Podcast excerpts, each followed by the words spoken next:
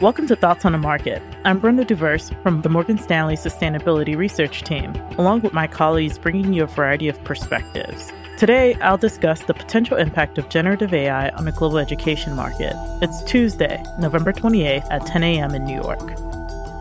When ChatGPT was first introduced, it disrupted the education system with the threat of plagiarism and misinformation, and some school systems have banned it. Some companies in the educational technology space were initially affected by this, but have since recovered as the risks have become clear. Still, investors appear to be overly focused on the risks Gen AI poses to education companies, missing the potential upside Gen AI can unlock. From a sustainability perspective, we view Gen AI as an opportunity to drive improvements to society in general, with education being one core use case. We would highlight two areas where Gen AI will be key one, in improving the overall education experience, and two, in helping to reskill or upskill an evolving workforce. Starting with the quality of the education experience, Gen AI has the potential to transform learning and teaching from automating tasks with chatbots to creating adaptive learning solutions. Applications such as auto grading, large language model based tutors, and retention management can drive efficiencies and increase productivity,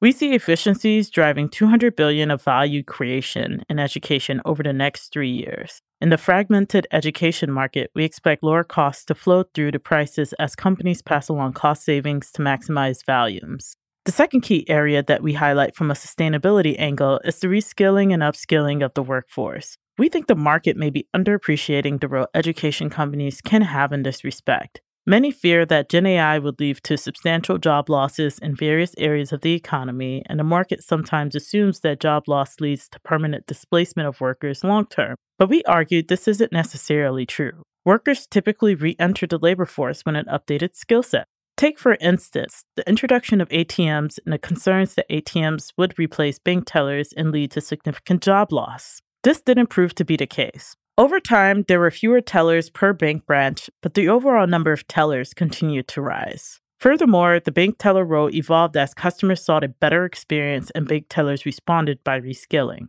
Another example of this type of disruption was the introduction of the spreadsheet in the accounting industry. Many argued that spreadsheets would replace accounting jobs. However, data from the Bureau of Labor Statistics indicates the opposite. The number of accountants and financial managers rose significantly. When it comes to reskilling or upskilling workers impacted by Gen AI, we think this could cost somewhere around 16 billion within the next 3 years. Thanks for listening. If you enjoyed Thoughts on the Market, please take a moment to rate and review us on the Apple Podcast app. It helps more people find the show. The preceding content is informational only and based on information available when created. It is not an offer or solicitation, nor is it tax or legal advice. It does not consider your financial circumstances and objectives and may not be suitable for you.